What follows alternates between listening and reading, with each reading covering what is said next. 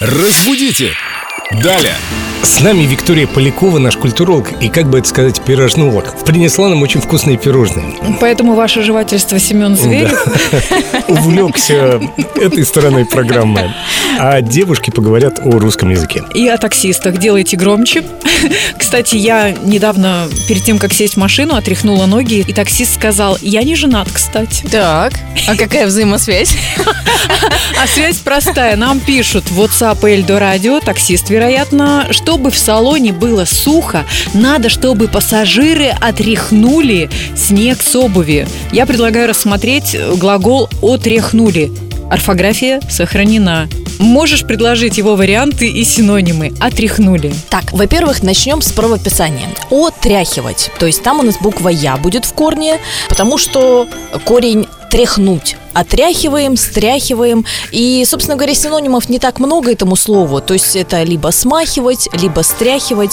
Есть маленький-маленький нюанс в значении между этими словами.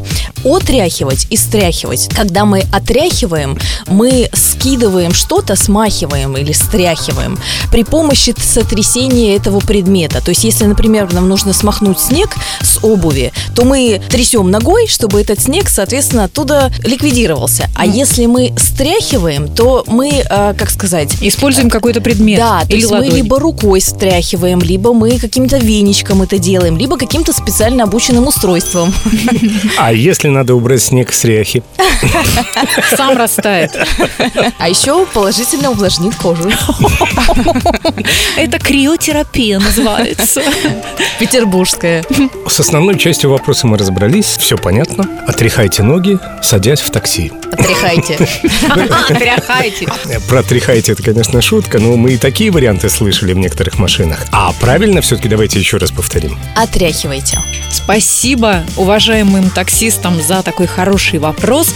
Ждем новые в группе Эльдо Радио ВКонтакте. Веткой «Вопросы культурологу Виктории Поляковой». И спасибо Виктории Поляковой за такой прекрасный ответ. И за пирожные. Давайте продолжим с пирожными. Разбудите! Далее!